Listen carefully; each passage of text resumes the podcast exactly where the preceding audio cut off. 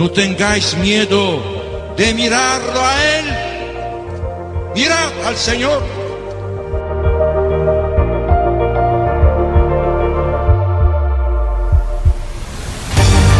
No tengamos miedo a ser santos. Todos estamos llamados a la santidad, que no consiste en hacer cosas extraordinarias, sino en dejar que Dios obre en nuestras vidas con su Espíritu.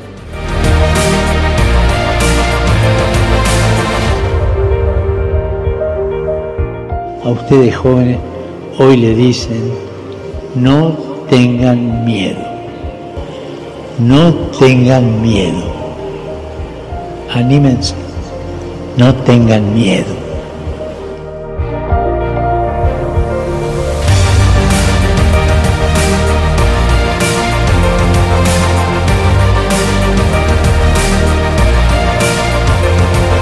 Santos ao pé da porta.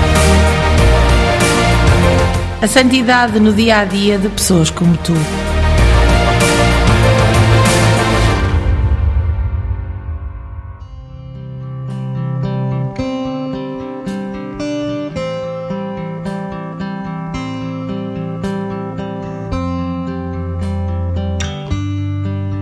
Cardeal Nguyen Van Thuan Homem de Esperança Estamos em 1975. A guerra do Vietnã está a chegar ao fim. O bispo Francisco Nguyen Van Thuan é nomeado bispo coadjutor de Saigon, capital do Vietnã do Sul, pouco antes daquela cidade ficar sob controle dos guerrilheiros comunistas do Norte. As novas autoridades proíbem-no de tomar posse sob pretexto de que a sua nomeação era uma conspiração entre o Vaticano e os países ocidentais para derrubar o regime comunista. Passado pouco tempo, é detido e preso.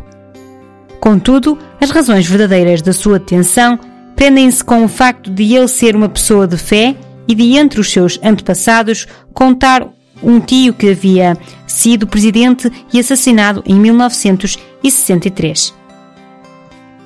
Enquanto o levaram para a prisão, tomou a decisão de não cruzar os braços, de não se resignar, mas de viver cada momento enchendo-o de amor. E foi exatamente isso que fez nos 13 anos que passou nas prisões do Vietnã, nove dos quais em total isolamento. Descreveu este período como uma tortura mental no limite da loucura, em que tinha que caminhar de manhã à noite para aguentar as dores da artrose. Da prisão escreveu uma carta aos seus amigos, pedindo-lhes um pouco de vinho para os seus males de estômago. Eles entenderam tratar-se de um código para vinho da missa e logo lhe enviaram uma pequena garrafa com o rótulo Vinho para curar as dores de estômago. Com três gotas desse vinho, uma gota de água, pequeninas hóstias e a palma da sua mão a servir de cálice, celebrava a Eucaristia todos os dias, juntamente com o, alguns católicos às escondidas. Guardava o que sobrava das hóstias consagradas, embrulhadas em papel de cigarro dentro do bolso, e todos os dias de madrugada fazia adoração. A Eucaristia foi para ele e outros presos a única força, a única esperança. Na tua cela nunca estás só. O Senhor ajuda a transformar a dor em amor. Escreveu ele. Amigo dos guardas. Para sobreviver à solidão, conversava com os guardas da prisão que no início se mostravam desconfiados. Com o seu caráter afável e amistoso, conseguiu gradualmente despertar o seu interesse, falando com eles sobre vários temas e ensinando-lhes inglês e francês. Tornou-se seu amigo. Admiravam-se porque o chamava de amigos, eles que eram os seus algozes, mas ele respondia que os amava porque Jesus ensinou que amássemos os inimigos. Um dia, enquanto partia lenha, pediu licença a um dos guardas para fazer um crucifixo de madeira, o que o guarda aceitou. Mais tarde, noutra prisão, pediu ao guarda prisional um arame para fazer uma corrente para pendurar o crucifixo no pescoço. Guardaria o crucifixo num pedaço de sabão durante anos e, já em liberdade, usaria esse crucifixo como a sua cruz de bispo e cardeal. Como não podia ter a Bíblia na prisão, escreveu mais de 300 citações do Evangelho que sabia de cor, em pedaços de papel. Escreveu ainda mais de mil exortações ao seu povo, que fugia do país em barcos, incutindo-lhes coragem e força para os momentos dramáticos da fuga. Conseguiu passar essas exortações para fora da prisão, clandestinamente, através de uma criança que depois as copiava no seu caderno escolar. O caderno foi levado para fora do país pelos refugiados e viria a ser publicado em livro com o título A Estrada da Esperança, em oito línguas. Em 1980, já em prisão domiciliária e na calada da noite, em segredo, consegue escrever o seu segundo livro. O Caminho da Esperança à luz da Palavra de Deus e do Concílio Vaticano II. Durante esse tempo, escreveu ainda um terceiro livro, intitulado Os Peregrinos do Caminho da Esperança. Nascido a 7 de abril de 1928, Van Tuan descendia de uma família profundamente cristã. Entre os seus antepassados contam-se alguns mártires, muitos deles perseguidos nos anos de 1698 e 1885. A sua mãe, que morreu com 100 anos na Austrália, costumava ler-lhe histórias da Bíblia e contar-lhe testemunhos dos seus familiares mártires. Prega retiro ao Papa. É ordenado sacerdote em 1953 e logo depois vai para Roma, onde se forma em direito canónico. Regressado de Roma, dedica-se à formação de futuros sacerdotes, como reitor e professor do seminário. Em 1967, é nomeado bispo de Nha Trang, no centro do Vietnã, exercendo uma intensa atividade pastoral com os leigos e os jovens, os quais incentiva a ter um papel ativo nos conselhos pastorais paroquiais. Além disso, construiu escolas e fez aumentar o número de seminaristas. Posto em liberdade em 1988, no entanto, as autoridades proíbem-no de assumir funções como bispo auxiliar de Hanoi, permanecendo em prisão domiciliária na residência episcopal de Hanoi. Em 1991, tem de abandonar o seu país após ter recebido ameaças de morte de um membro do governo.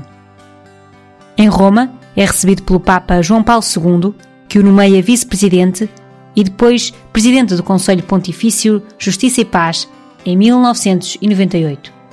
Em 2000, prega o retiro quaresmal ao Papa e seus colaboradores da Cúria Romana.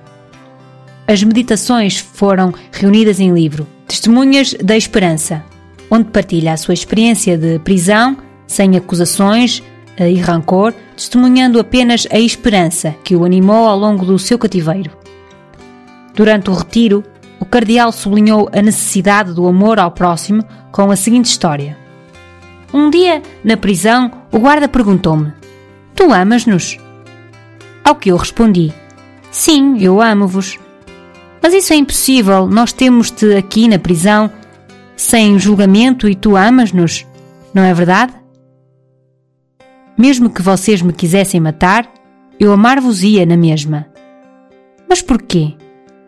Porque Jesus ensinou-me a amar todos, mesmo os meus inimigos. Se eu não amo, não mereço mais chamar-me cristão, explicou. O guarda respondeu: Isso é muito belo, mas difícil de compreender. Segredo do Cardeal Morre em 2002, aos 74 anos, vítima de cancro. Durante a sua longa doença, manteve a serenidade e a alegria. Nos últimos dias, quando já não podia falar, olhava para o crucifixo à sua frente, rezando sozinho. O segredo do cardeal Van Tuan foi a sua confiança em Deus, alimentada pela oração e sofrimento que aceitava com amor. A Eucaristia transformou a prisão numa igreja. O corpo de Cristo era o seu medicamento. Costumava contar emocionado. A Eucaristia transformou a prisão numa igreja.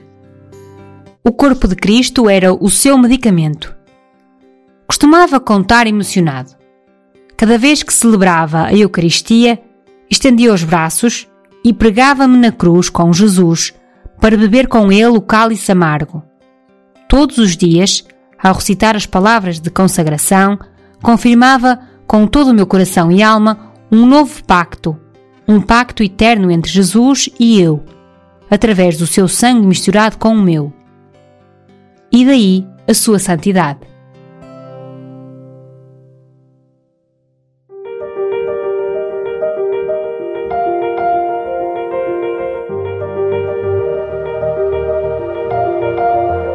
No tengáis miedo de mirarlo a Él.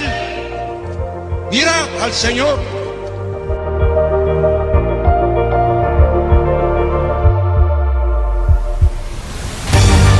No tengamos miedo a ser santos.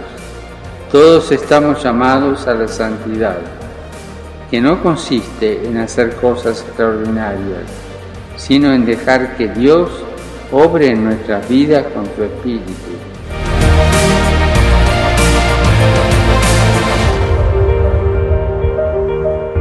A ustedes jóvenes hoy le dicen, no tengan miedo, no tengan miedo, anímense, no tengan miedo.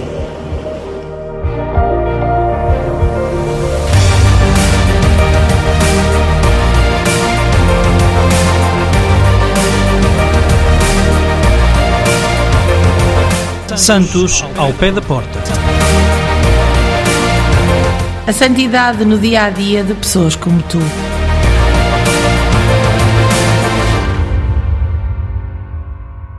Thank